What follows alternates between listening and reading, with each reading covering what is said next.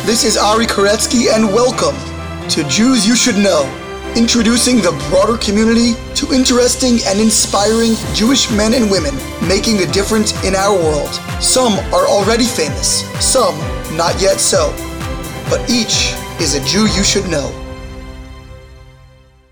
And I am back after a whirlwind two week tour in the Holy Land, two amazing weeks of interviews.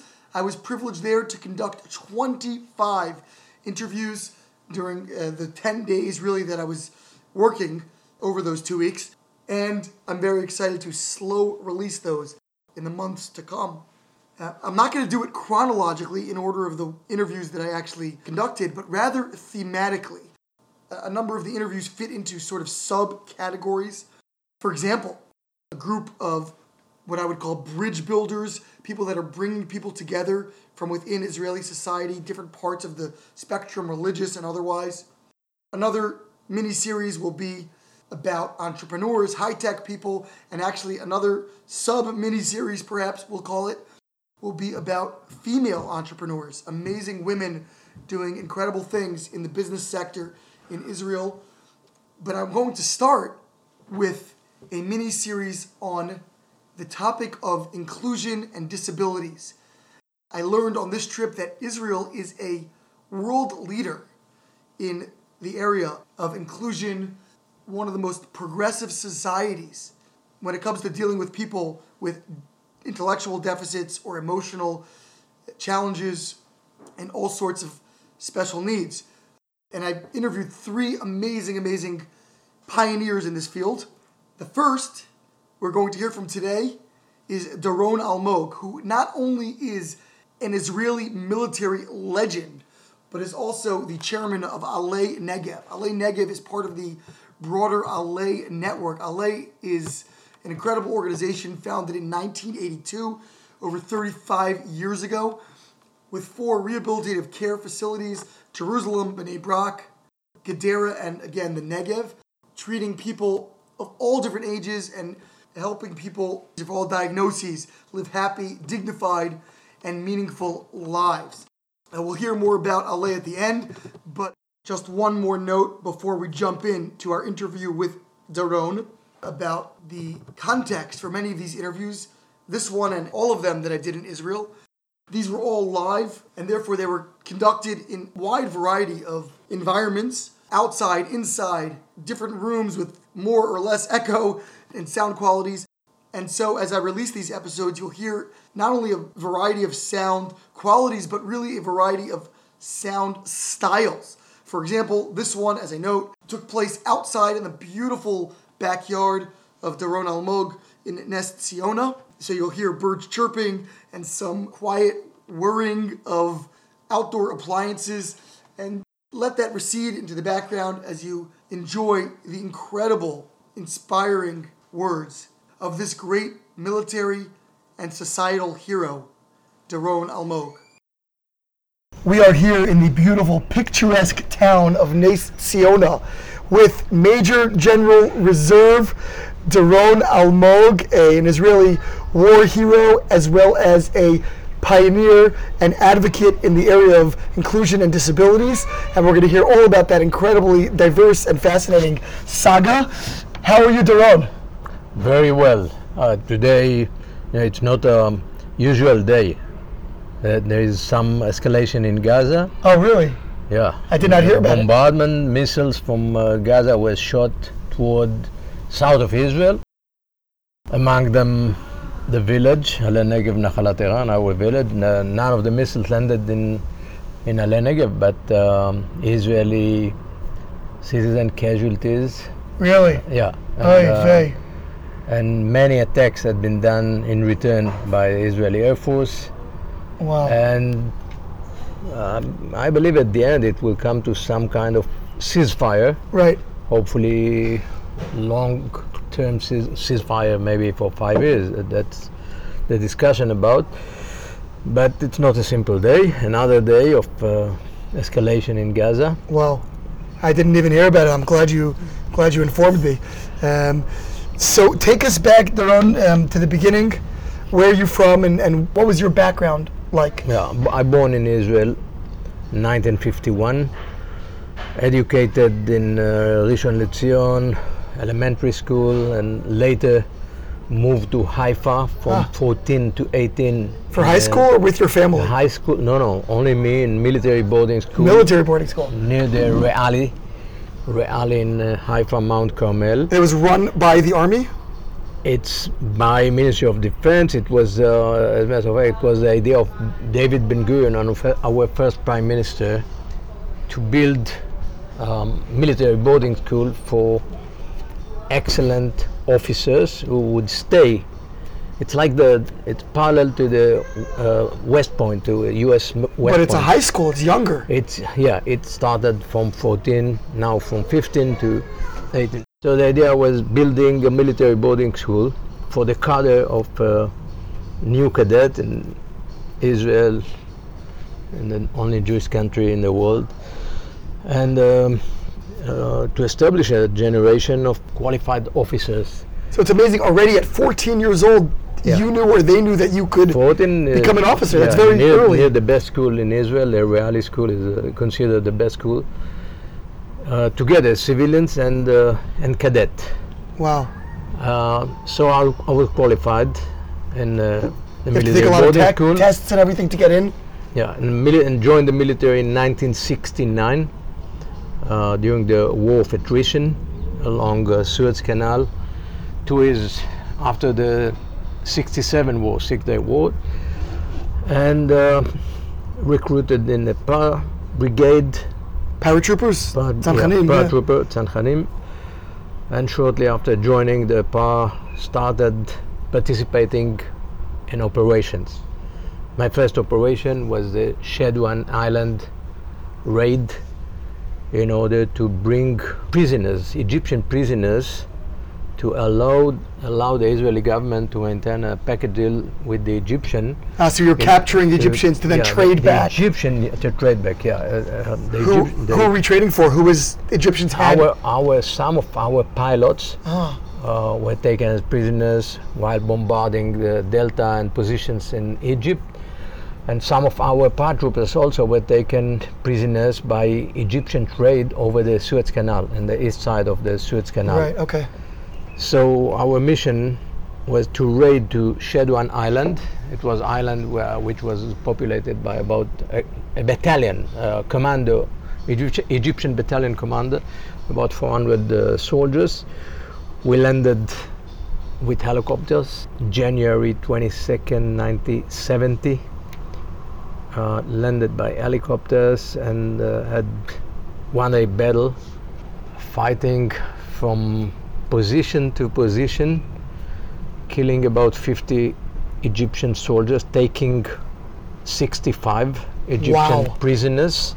And you brought like a, a Uh, cargo transfer plane, like and a. then, yeah, well, and um, uh, my company commander, Iki, Yitzhak Kotler, was killed. Oh, A good friend, Chaim Keisarovich, was killed, and another friend, uh, Israel Barlev, was killed.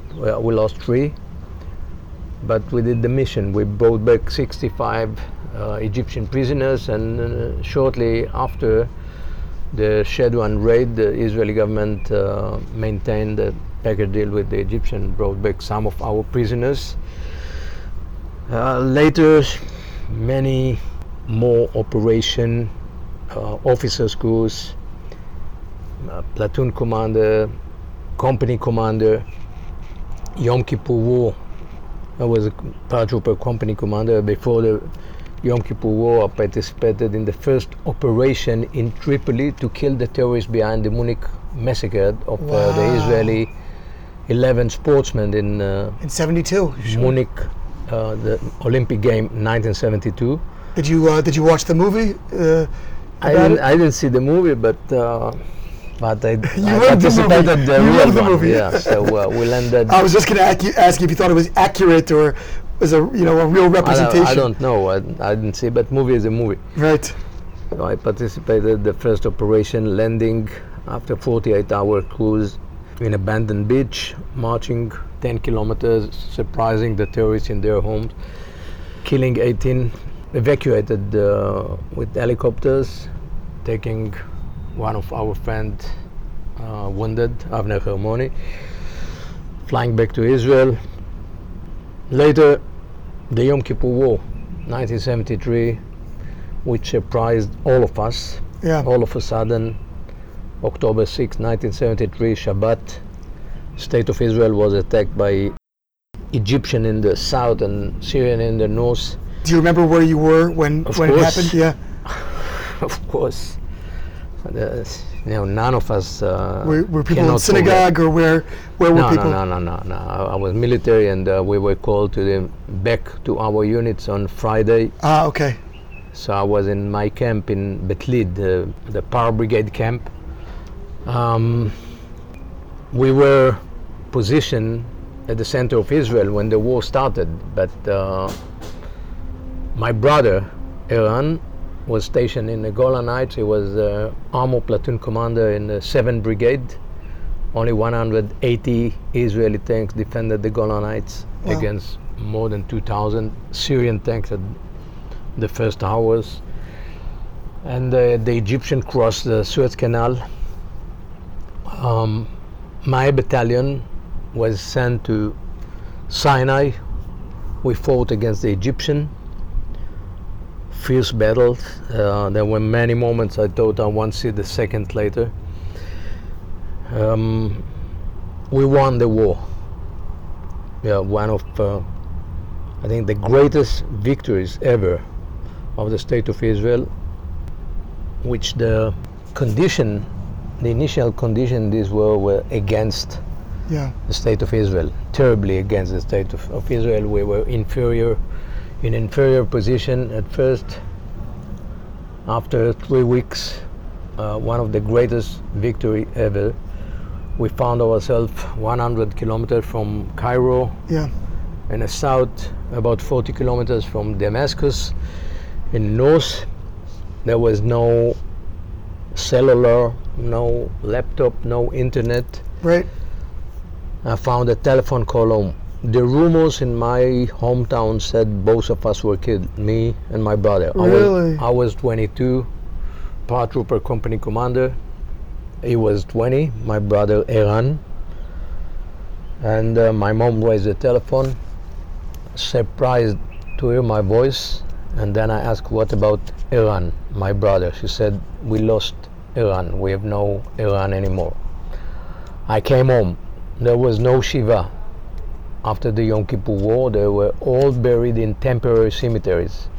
He was buried in the north, others were buried in south of Israel. Uh, the funeral happened one year later. There was nothing to do at home. So I continued to the Golan Heights. I found this burned tank. And then I continued to hospital and found some of his soldiers and did my own investigation and shockingly discovered that he was left behind. He was shot by Syrian tank 50 meters in front of him while shooting three other Syrian tanks on his left. And uh, he was thrown outside. He was the only survivor from his tank crew. Thrown outside, bleeding, pleading, shouting for assistance. He could be saved. He was hit on his uh, left leg, but his company continued to Tel Saki, to south of Golan Heights, to save the paratroopers who were fighting in Tel Saki, my friends. Um, he was evacuated dead already seven days later. So I was rageous after the Yom Kippur War, rageous. And I decided, I swore at that time, I did my own oath for my bleeding brother to stay in military, never ever leave a wounded soldier behind, just like that. Did you become very angry with the military? I mean, I could have imagined b- you um, wanting to leave the military because you're was so upset. I was frustrated and angry, first of all, about the simple fact that his friends left him. Yeah. His friends continued to save my friends, the paratrooper, who were fighting in south of, of the Golan Heights, but it doesn't matter. He was left behind. Yeah. And uh, and I continue staying in military, in combat unit. I had the privilege not to continue serving in combat unit anymore as bereaved family. Right. But on the opposite, uh, I decided to stay in military. Three years later, I was the first Israeli soldier to land in Entebbe, the famous raid That's amazing. That's 77? 76, 76. July 4, 76, 200th anniversary of United States, the night between the 3rd and 4th of July And so you uh, were on the. 1976. And when you say you were the first to land over there, that means as a paratrooper jumping with. Not jumping, uh, we landed, we came to Entebbe by four Hercules. Number one landed 11 p.m. sharp. As, as a matter of fact, number one did uh, the, most of the mission. Um, 53 minute, minutes on the ground where we killed the seven terrorists and brought back the 105 Israeli hostages. was Yoni Netanyahu on your. Yoni carrier? was together, yeah, with uh, there were we were two units in number one Hercules. Yoni Netanyahu, 35 soldiers, one Mercedes, two jeeps, and my unit, the para reconnaissance unit. Uh, I jumped first from the Hercules, 1,000 meter after landing, Wow. and uh, marked the runway for the next three Hercules to come. It was Number totally two- dark, right? not at first. I will Yeah. immediately explain. But uh, seven minutes after our landing, number two landed with two BTR 40 uh, Russian cars. Um, and number three landed one minute later. Number four landed num- one minute after number three. Number four was a medical evacuation team and reserve force. Now, what was the? It was all about gaining surprise at the first seconds. Right. Uh, according to procedure, international procedure, international airport is the runway is marked all over the night. This is international procedure, and every airplane need to ask permission for landing. We didn't ask permission. Right. We landed, but we assessed that shortly after the control power understand that there was unpermission landing, they will switch off everything, and that is exactly what happened. So we landed, and uh, shortly after You landing, shut down all the power. yeah, when when I jumped after 1,000 meter, the Hercules slowed down to uh, speed of about 20 kilometers an hour. So we jumped uh, from uh, the side doors of the Hercules. I first and uh, the rest of my team, nine soldiers, four marked the runway, two from each side by battery lights, small battery lights, 100 meter between the battery lights, uh, seven from each side, and uh, all together it's 600 meter, which was enough for the landing of uh, the second, third, and fourth Hercules. Right. Um, we continued to the new control tower. There were two control tower. One, the old control tower near the old terminal, the place that the hostages were kept with the seven terrorists. Right. And my mission was to to capture the high ground and the new control tower, which is a hill controlling the whole airport, the dominating ground. So we did, we did the mark of the runway and continue for about 400 meter inside, capturing the new control tower, killing four guards near the control tower, getting inside, and uh, and later um, getting to our rendezvous point. Um, number one Hercules, after leaving us, continue running more two kilometers. Stop, disembark the one Mercedes and two jeeps with Yoni Netanyahu and the 35 soldiers. Now it's supposed to be the car that looked like Idi Amin's. Yeah, yeah. The. Mercedes like uh, Idi Amin, and they continue running more three kilometers toward the old terminal. Um, few hundred meters before the old terminal, there, there were some um, Ugandan guards. They killed them, uh, which later was controversial because it was about uh, it, Yoni and Netanyahu decision maybe, maybe some of the soldiers thought it, it may be a mistake to shoot and create uh, a noise, which To al- May- alert, alert them. yeah. However, we didn't lose surprise. Um, Yoni and Netanyahu group arrived to the old terminal and uh, penetrated from all sides simultaneously, killed the seven terrorists. I think the main battle took about two minutes. Wow. The seven terrorists were killed, and about uh, 40 Ugandan guards near. Yoni himself was shot by uh, one Ugandan soldier from the old control tower, from the top of the A sniper, old basically. control. Yeah, it was. Uh, I'm not sure it was a sniper, but however, Yoni was shot. The whole operation continued without stop. Later, when Yoni was evacuated to uh, number four Hercules, uh, number four Hercules landed last, but but took off fir- uh, first. Right, left first. Yeah. Yeah. So the the order of uh, leaving Entebbe was uh, the opposite of uh, landing. Number four left first, and then um, number three, and then number two, and number one, the Hercules, uh, which brought us, took took off last.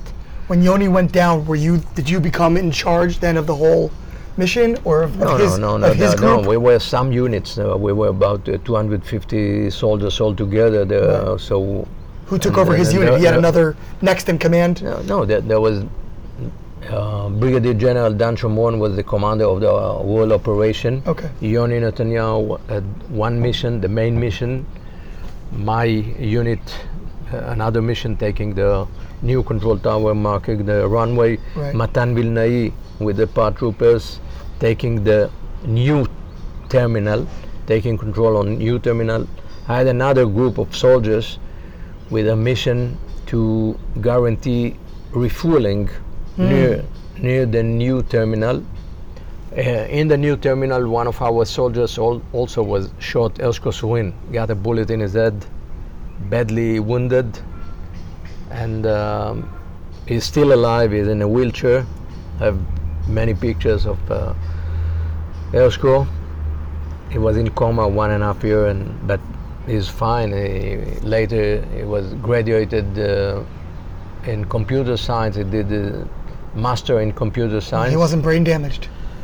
Yeah, he's still uh, the, he's, in, a, in a wheelchair. fully- Physically, but, physically, yeah. yes, but uh, yes, his, His brain, is- his, okay. his, yeah, his brain is fine.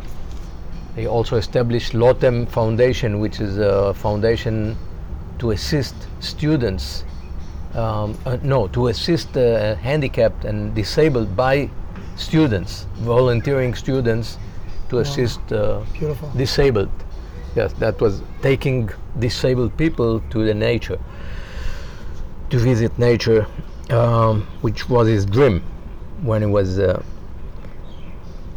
hospitalized. However, from Entebbe we flew to Kenya. We landed in Nairobi. We refueled because the, our refueling system in in Uganda in Entebbe in Entebbe uh, went very slowly. So we decided to give up and get out of fly- there. fly- take the second option. The Right. second option was uh, refueling in Nairobi. We landed in Nairobi and continued to Israel.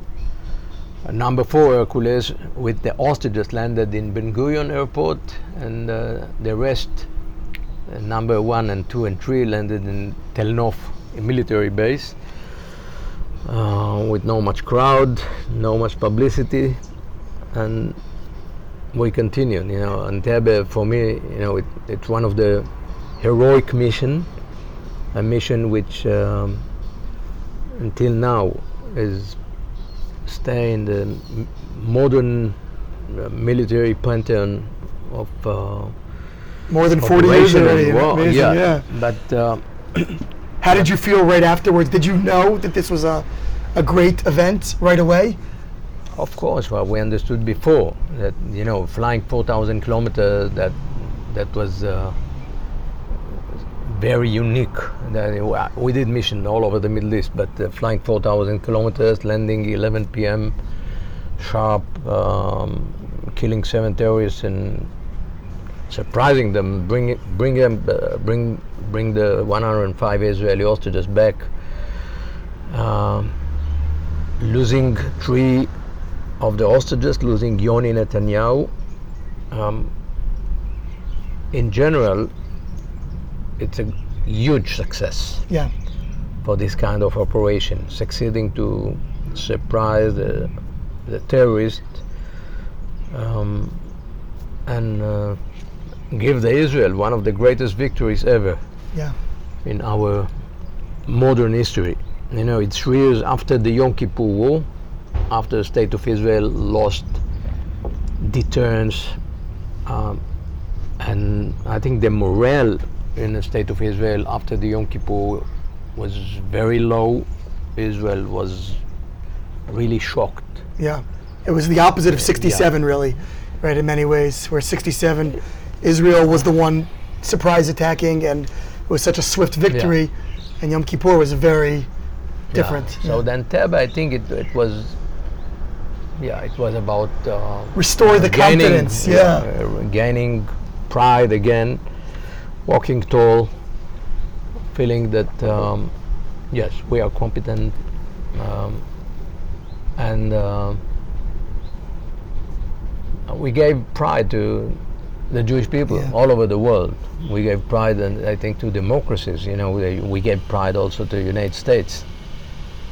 Uh, at that specific day, the 200th anniversary of July 4, 76. Ah, we- right. yes. That was on July the 4, bicentennial. 200 yeah, that Wow. was the 200th anniversary of. Uh, I don't think I ever put that together. That's really incredible timing. I don't know where. where uh, how old are you now? I'm just about 40. Yeah. So this is before I'm born. I was born in 78. So, Yeah, so that was uh, 76. yeah. Um, so I continue serving after the Entebbe. Um, many missions in Lebanon, Syria, Egypt, Jordan, Sudan. All the countries Um, surrounding. Yeah, the first Lebanese war.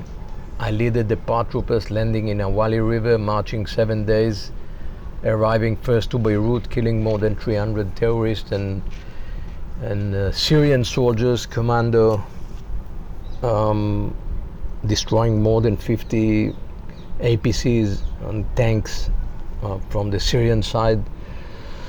Um, 83, 84, 85, 86, 87, 88. I participated many missions in Sudan to bring Jews from Ethiopia. ah, that's- Operation Moses? It's not Moses, it's not Solomon. It's 10 years before the Moses and, and Solomon. It, uh, that, uh, there were clandestine operation in Sudan. Um, we brought them from the Sudani desert. Each operation was very moving. In each operation, we brought about 600 Wow. uh, very moving period. Um, and parallel to this mission, many other missions all over the, the Middle East against Hezbollah, Hezbollah leaders, terrorist leaders. Um, 1984, while leading operation in Sudan, our second child was born. So you were already married and with a child I at this was time? married. I was married since 1978 Wow. with Didi. In honor of my birthday. When did you get married in 19... When in What 78? exactly? What was September birthday? 26. No, no, no. Uh, our wedding was uh, May 24. Okay, you're getting ready, But, getting uh, ready for however, it was Lag BaOmer. Like Bowman. you were getting like ready for Baumer me. night. So, May 24, 1978. A year later, our first child was born, Nitzan, our daughter, living here. She lives in Nes Tziona. This house? Second floor. second floor, With okay. The grandchildren, with the four grandchildren. Wow, okay, we should wave to her upstairs. Yeah.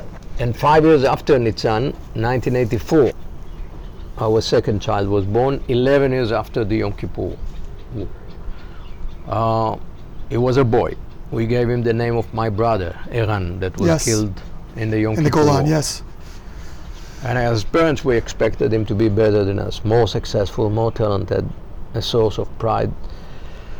Um, at first, we saw that it didn't react to any noise, any clicking, no eyes following fingers. At the age of eight months, he was diagnosed, and we were told, Didi, my wife, and me were told by a psychologist, your son is having a combination of autism and retardation. Probably will never speak, probably he will mentally stay child forever. That was a shock. We felt the sky dropping down on, on our head. Um, and you ask yourself how the hell you continue managing your life if your son won't be anything of your dream. Anything. I think at the age of two years, we understood how to reshape our life. We saw him smiling. While seeing smiling, we understood he got inner world. What is a smile? The smile is also some having some cognition, having the ability to smile because of A plus B plus C make him smile. You don't know what is what what make him smile. Right. something is going on. Something is inside. Yeah. So you got some cognition. This is number one. But now what's more important, that he's happy. Hmm. Like is saying from his shouting silence, "My dear father, I will never speak." But are you ready, my dear parents, to give up on the dream that one day I'll be a professor, a Nobel Prize winner, a pilot, engineer, lawyer, whatever, journalist? Are you ready to give up on a dream that I'll be something one day and be satisfied only to raise a smile on my lips, only to make me happy. That's all. We decided, we decided to love him. We decided to raise him. We decided never to be ashamed. And he, the child, was never spoken one word, never said Abba, never said Ima, never made eye contact. And he became the greatest professor of my life. He taught me more than any, any other human being, commander, professor, about myself, about our society, about our community, about our values, what is about love. We say Kol Israel Arivim Zelazeh. We say all Israel responsible one for each other. We say. At first, we started moving all over Israel to see where and how these children are kept. And we came to institute which were horrible. You open the door and you got a smell and then you see distorted faces of children who are terrorized, afraid from the world. And then you see shameful stuff. People who are working in this institute who lower their eyes, their eyes, and They know and, they're and, and, and yeah, and, doing and, terrible, And yeah. fully ashamed. There's no pride on walking with these children. No pride, no ability to say I'm walking with disabled children. Just shame. We came home crying. Then we started hearing stories about shame. Golda Meir, the Prime Minister of Israel, the, the, the Iron Woman who sent me and my friends to hunt down the terrorists behind the Munich massacre of the 11 Israeli sportsmen. Golda was also grandmother of Meira. Meira, after Golda passing, gave interview. She was Down, Down syndrome, married. She told the Israeli public, Golda never visited me, Golda didn't love me, Golda told my mom to never mention the Prime Minister of Israel having retarded granddaughter. wow.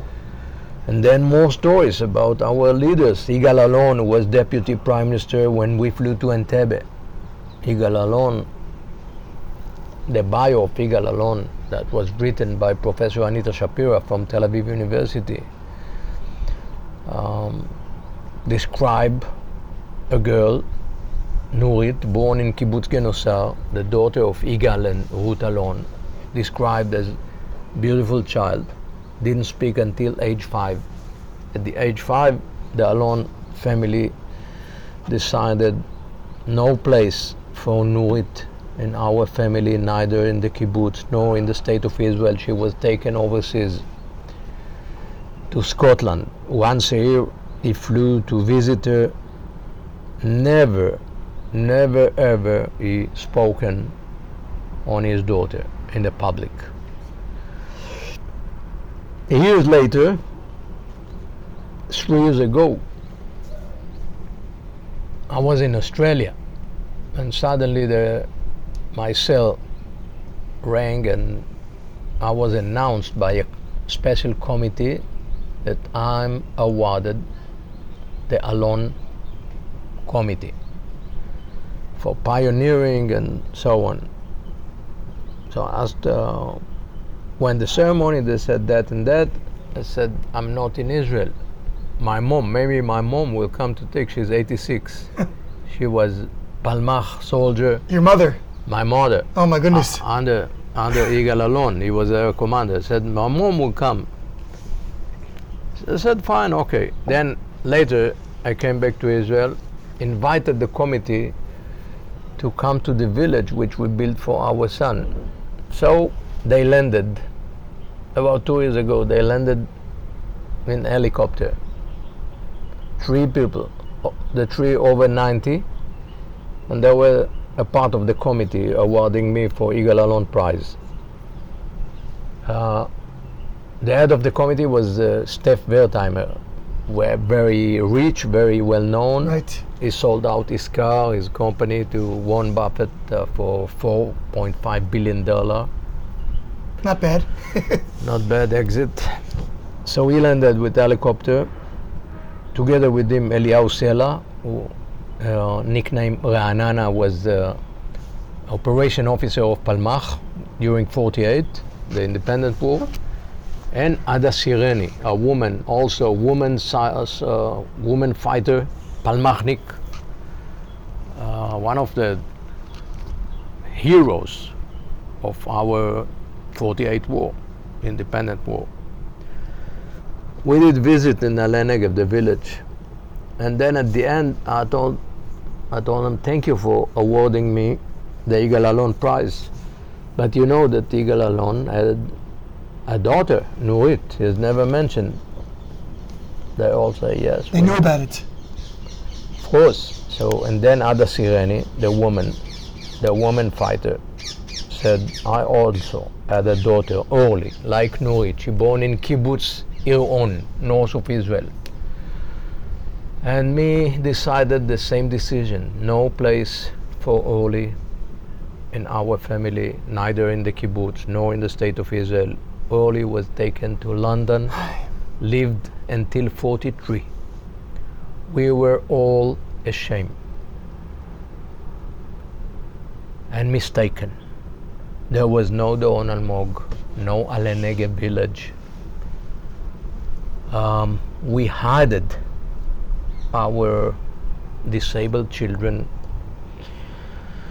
We wished to build a new heroic ethos of the Sabra, the Right. Israeli born here Pretending there's nothing imperfect, there's nothing, no So- deficiencies. Yeah. So I, as I said, the greatest teacher of my life was Eran, our son, the son who has never spoken one word. And you took a very he- different path. So, And he, what did you start to do as he was growing? You you went to visit these places and they were terrible. So, did you decide right there? Not, not right something? away, Okay. later. You know, in Israel there is a special education law, so special education law bounding these children from age 3 to 21. What does it mean? When he was 18, we got formal letter from Israeli Ministry of Education saying your son reach 18 when he comes to 21 you won't be able to continue studying any longer in special education school. That's it. In the united states there's something uh, like the israeli special education law. And parents in the united states saying bloody 21 naming this law That's what they call it. They call it bloody Yeah, 21. bloody 21 Because then they're stuck. the Nothing barrier. else- yeah Nothing else for the child in the to United do. States, there is a group home, but the group home is fit only for light disabilities, Yeah. not for severe disability. As a matter of fact, the alternative for severe disability in the United States and Israel is hospital or nursing home. Wow. At 21 years old. 21, yeah. So I was the commander of the Israeli co- uh, Southern Command, fighting in Gaza, leading many operations, Major General, and at the same time, a father of 18 years old, child, who is like saying, "My dear father, it's up to you. You may decide as Igal Allon or Ada Sireni. You, you, if you want, you may put me overseas." for fostering uh, the Christian family or whatever, my dear father, I'm unable to speak. I will never complain. I'll never go to the media. It's up to you. But my dear father, if this is your decision, like Allon or Ada or others, you are a shame. You do not deserve the title father. You do not deserve the title human being if this is your decision. But by the way, my dear father, you flew to Entebbe to save the 105 Israeli hostages. They were one week hostage. I'm hostage from birth. Every single second of my life, I'm hostage. And I'm enveloped by stigma and shame and stereotype. Oh, my dear father, make up your mind. What kind of person are you? You are a warrior, you are a fighter. But, my dear father, you, the Jews, you say, Kol Israel Arevim Zelazeh. You all responsible one for another. From my point of view, it's fake. It's not for me. Your values are done for the healthy, powerful one. You judge people according to their capacity. I got zero capacity, and you give me zero in your society. By the way, my dear father, this is the only Jewish state in the world. How you want to continue building a society of example? What kind of society you think you are going to build here by hiding severely disabled children like me? What kind of people are you? Do you have compassion? You understand what is love? You say, don't judge your friend until you come to his position, but you judge me. You stereotype me. My dear father, I'm judged.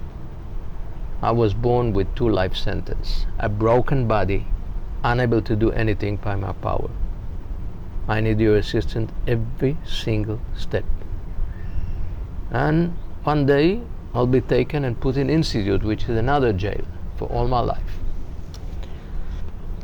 So I'm not speaking, I'm not complaining, my dear father, about justice in this world, but it's about you, not only to protect the state of Israel, but also to make a tikkun olam, to make this society a better one, a much better one with better understanding what does it mean כל ישראל ערבים זה לזה, או ואהבת לרעך כמוך.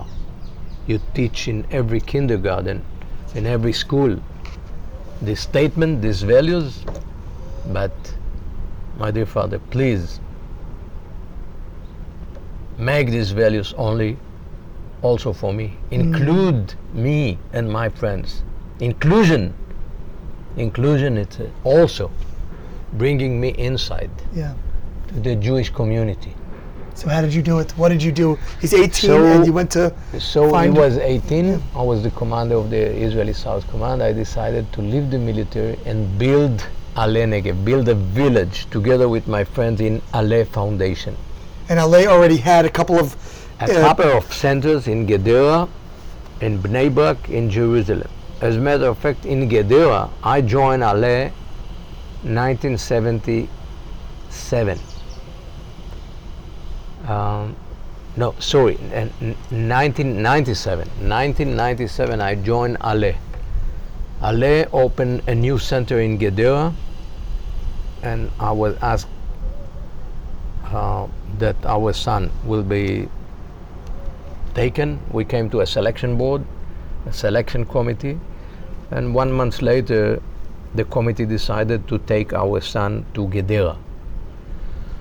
And then I was asked by management of Ale to build a house for children like him in Gedera, 1997. for ones they got too old for For- 21 and over? Or No, no, no, no, the, the, no. He was uh, at that time. He was uh, he was 13. He was uh, he was young. He was he born 84. That was- Right, okay. Yeah. So uh, this center was for children and up to 21. Okay. So we built a house. We built a house. I, I came to some of my friends who succeeded in business. Your old army uh, friends. Yeah. Some of my friends, I was Gaza Strip Division Commander, Brigadier General, I came to some of my friends raising money. Uh, very quickly, we, we raised a lot of money. We built a house. We named the house Bet Eran, the house your of brother. Eran for my brother. Sure. And our son And was your son's was name as well. living, Yeah. Yeah, he was living nine years in this house. Wow. While living in, in, in nine years in this house, and then I promoted, became Major General, the commander of the Israeli South Command, and um, and then we got this letter. The uh, bloody 21. yeah, when he was 21. So I decided, together with my friend in Ale, my wife, to build a village, full lifespan. I left the military 2003. I was the commander of the South Command between 2000 and 2003. In 2003, I left the military for one mission, a social Entebbe, build a village for our son. Uh, in 2006, we opened the village. Wow. This village is, is about 50 million dollar. Wow. And did you again Yeah. raise that money from your friends? Of course. I'm, uh, All the high tech. Good. I brought a lot of money. We succeeded, uh, the government, the Israeli government, we succeeded to convince the government to become a, a part of the joint venture between the government from one side and a Negev Foundation from the other side. And I'm sure many of your friends, non-profit. I'm sure many of your friends from from Sahal were in government at that time, and many connections. That didn't help. didn't help. that- Interesting. most of my friends didn't didn't believe that uh, I will succeed bringing money. They said, "Yeah, you are crazy. Stay in military, become chief of staff. No, leave it. And, um, you're crazy." So uh, we succeeded. Luckily, we succeeded bring millions. We succeeded bring the government to a joint venture deal, matching 50-50. Wow. So half of the money for building and construction. A lot of the money brought from the United States, from the JNF, the Jewish National Ah, Fund, sure. our friends, until now raised about 23 million dollars. Uh, the Sacta Rashi Foundation, three million. The Safra Foundation, three million. The Weinberg Foundation, three million Sure. dollars. That's from Maryland, where I'm from. Yeah. Yeah, from Baltimore. Baltimore. And and more. We are raising more money. And it's in the Negev. It's in the Negev. It's very unique, groundbreaking project, never done in the world, never done something like that in the state of Israel. In nutshell, what is Ala Negev? Ala Negev is a village for severely disabled children like him, full lifespan until they pass away. Uh, we, at first, we decided from 21 and over, Right. but now we have babies from few months. We have also two hospitals in Ala Negev. One is high dependent unit, and the other is rehabilitation hospital. Uh, we have 140 residents like him. The parents do not pay. 140 residents in Negev. They got the highest life standard.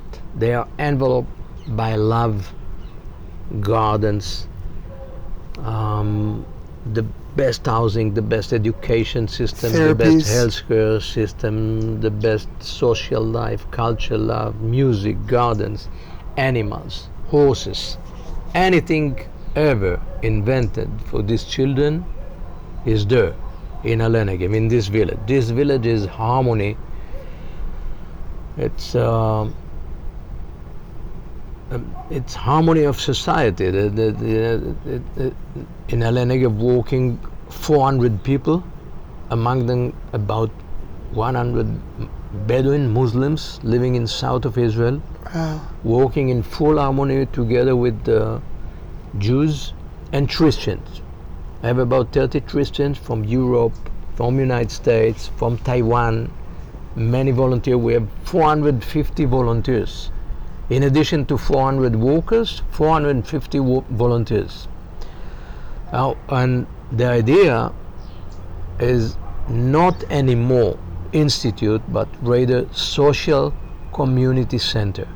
We did a wonderful integration system for the most severely disabled children like our son, saying we break down the barriers and walls of shame and stigma. The exact opposite of what you ex- Yeah. experienced when you visited earlier on. Yeah. Exactly. Exactly. How come? In Al Negev, we also serve all the Negev population. Right now, in the Negev, living about 800,000 Jews Yeah. And about two, more than 200,000 Bedouins. Bedouins. Yeah. Um, in Al Negev, we serve all the Negev population by a contract with the Israeli HMOs and Ministry of Defense in our rehabilitation center. We have a, a day rehabilitation center for all the Negev population. Not just for disabled or challenged not people. just children. Children like our son is 1% from normal population Right. But disabled from accident, stroke, Ah. cancer, work accident, home accident. They all about- have We access. have about 20% of population. It's also a huge market, the disabled people, handicapped, disabled, wheelchair, software, and more. So we are rehabilitation center for all the disabled in south of Israel, for soldiers, for high-tech businessmen, Wow. for politicians. So in the same swimming pool, the same hydrotherapy center in El Negev, you may find, for instance, a politician after stroke, um, head of regional municipality after a road accident, a Bedouin girl, and someone like our loved son Yeah. at the same swimming pool, not only as metaphor, but also as physic environment. So we have uh, hydrotherapy, physiotherapy, music therapy, horse riding therapy, safari therapy, um, communication therapy, uh, psychologist advice, psychiatric advice, dentist clinic. Um, we serve all the Negev population together with those that in the past were discriminated, Yeah. were put outside of society. So this is number one, rehabilitation service. Number two, education services. We have kindergarten for ordinary kid from age one at the center of the rehabilitation center. From age one. So they Little- all interact with yeah, each other. little children living in south of Israel in communities like Patish, Renan, Ofakim, Maslul, studying in ordinary kindergarten and we teach them what is love. We teach them what is. We integrate children, disabled children from the village inside the kin- this kindergarten and teach them what is social responsibility. What does it mean, Kol Israel Arivim de la Not to be cruel, but to assist them, to understand, to be humble, to understand that I'm lucky. I'm lucky, I'm powerful, I'm healthy, but I need to assist those who are unable, the weakest members in our society, the weakest and the purest. The purest because they never did wrong to anyone. Never killed, never hit, never cheat, never manipulated. But unfortunately, they are the weakest, unable even to say, please replace my diaper. So we teach the ordinary kids living in south of Israel at the same kindergarten. We have special education school for 125 students. Most of them arriving to our special education school 8 a.m., leaving 4 p.m., studying in 11 Negev, and getting back home. So this is number two, education. Number three, visits. In Ale Negev, every day we insist on about 100 people visiting politicians, the prime minister, generals, high tech, uh, students from uh, the universities in Israel, um, tourists from United States, JNF, the Jewish National Fund, sending every week a bus of donors, also visiting Ale Negev, participating in building Ale Negev, participating in Tikkun Olam, in our social responsibility for the weakest, for those who are unable to do anything by themselves, for the most vulnerable people on earth. And number four, volunteers. We have 450 volunteers. Among the volunteers, we have Christian from United States, from uh, yes, from United States and Taiwan, but we have also from Holland and Germany. The most interesting about the volunteers are the stories of the Christian from Berlin. Wow. They are grandchildren of Nazis family. And what they say, they say we come for atonement on the murder of the six million Jews. We come for atonement on Hitler's decision to kill the disabled first. I don't know if you're aware, but Hitler ordered at September 1st, 1939, the first day of Second World War, was T4 Actia, the T4 action. T4 action was Hitler himself signed an order to shift the psychiatric centers all over Germany to small concentration camp, gather the retarded, the disabled, the handicapped, and kill them first. So the Christians, the volunteers from Berlin, the Christian volunteers from Berlin, saying, We are coming from Nazi's family. We are sorry. We come for atonement. Atonement on Hitler T4 Aktia, atonement on killing six million Jews. Every human being is equal. We all equal by our rights, not equal by our power. And the strong people need to assist the weakest on earth. So, you know, coming to Ale Negev, visiting in Ale Negev, people are saying we got proportion. This is the most educational lessons learned in our life. This is the most moving place on earth. We come to Israel, we see how you treat the disabled, the broken people, how you treat Muslims. We see how you create harmony between Christian, Muslims, and Jews, and you all guided by one thing love. It is very powerful. And every day we have more 100 people.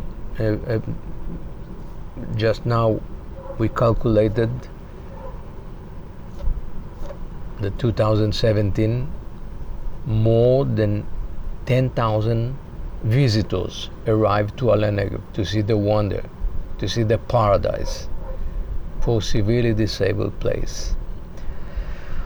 Um, our son is not anymore with us. He was living I was going to ask. one Yeah. wonderful year in Ale Negev. We opened the village January 1st, 2006, February 7, 2007. A year and a month later, he passed away from very rare disease, the Castleman disease. Mm.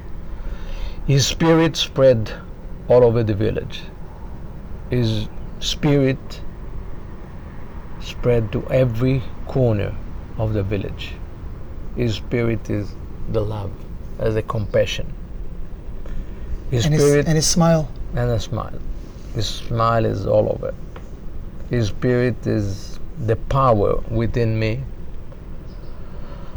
And two years ago, I was awarded by the highest award the State of Israel giving a citizen, the Israel Prize for Lifetime Achievement. This prize should be given to him, not to me. He changed my life. He gave me power. He gave me meaning and without him i was totally different person without him i would continue passing new institute for children like him and saying these children are not a part of our society like my parent generation like Igal Allon the Palmach generation so this child brought me to Tikkun Olam. And you know, in in military, we decorate people for bravery and courage. But it seems to me that the highest award people can be given by disabled is the title human being. When we all owe them they are the supreme test for our humanity. Well, I think, as you as you say, each each person, regardless of their capacities as a human being, as we believe in Judaism, each person is created b'tselem Elohim in, in the image of God. Absolutely. And I think it was, you know, if I can make an, a, a suggestion, perhaps it was that spark of godliness that you saw in your son all those years ago when he first smiled, and you said, "There's something deeper here. There's something bigger here, something more here." I, you know, at that time I didn't know what to say. At that time I think I was frustrated and painful. But he caught me. And he caught me and shook me And transformed. and brought me to much deeper insight on our society, on our life. what it so means to he be is the greatest professor of my life. Amazing. Doron Almog, uh, and without words, um, each of your stories is itself uh, an amazing podcast. Your military heroism and, and courage, as you mentioned, and perhaps uh, I think you would you would say that the greater story is the story of your transformation to becoming a person of immense compassion and love and uh, inclusion of people from all uh, walks of life and all different kinds of challenges. Uh, I'm profoundly honored to have the privilege of speaking with you. And may God bless you with many continued years of health and many, many more years of helping build the society uh, in, a, in a fashion of tikkun olam and love of one another uh, with God's help. Thank you so much. Thank you very much. By the way, we have a program with the Israeli Ministry of Education named Tikkun Olam. This year, 13,000 students all over Israel studying in one year. What does it mean Tikkun Olam? It starts by uh, by uh, the teacher one hour, um, continue with some lectures, among them my lecture, and then at the center, volunteering Yeah. working with disabled for one year. And the, the definition of uh, volunteer is at least two hours a week. Wow, beautiful. And as I'm, I'm also a rabbi, so I'll tell you that we say Tikkun Olam. It comes from the Aleinu prayer, the Taken Olam, the Malchut Shaddai. We fix the world under God's sovereignty, and it's again the idea that we see the spark of God in every person, whether they are brilliant or challenged, whatever they are. They're all in God's image, and you have brought that out in such a beautiful way. Thank you again. Thank you. And I hope you enjoyed that amazing hour with Doron. Just to conclude, because I neglected to have him mention it, anyone who would like to learn more about Ale, you can go to aleh.org, A-L-E-H.org. You can volunteer there. You can run marathons. for them or do all kinds of amazing bar mitzvah projects to buy Judaic items that the kids make during the vocational training and so many different things. Check out the website, explore there, get involved with this incredible organization to the degree that you can, and I am sure you will be greatly enriched for doing so. Until then, this has been Ari Koretsky on Jews You Should Know. Please visit us at JewsYouShouldKnow.com and subscribe at iTunes, Stitcher, or wherever you consume podcasts. Find us on social media at Jews You Should Know. If you'd like to become a supporter of this podcast, we would greatly appreciate that, and you can do so by visiting patreon.com. That's P-A-T-R-E-O-N dot com slash Jews You Should Know. Finally, if you have enjoyed this podcast, please leave us a review so that we can continue to grow and introduce many more people to Jews you should know.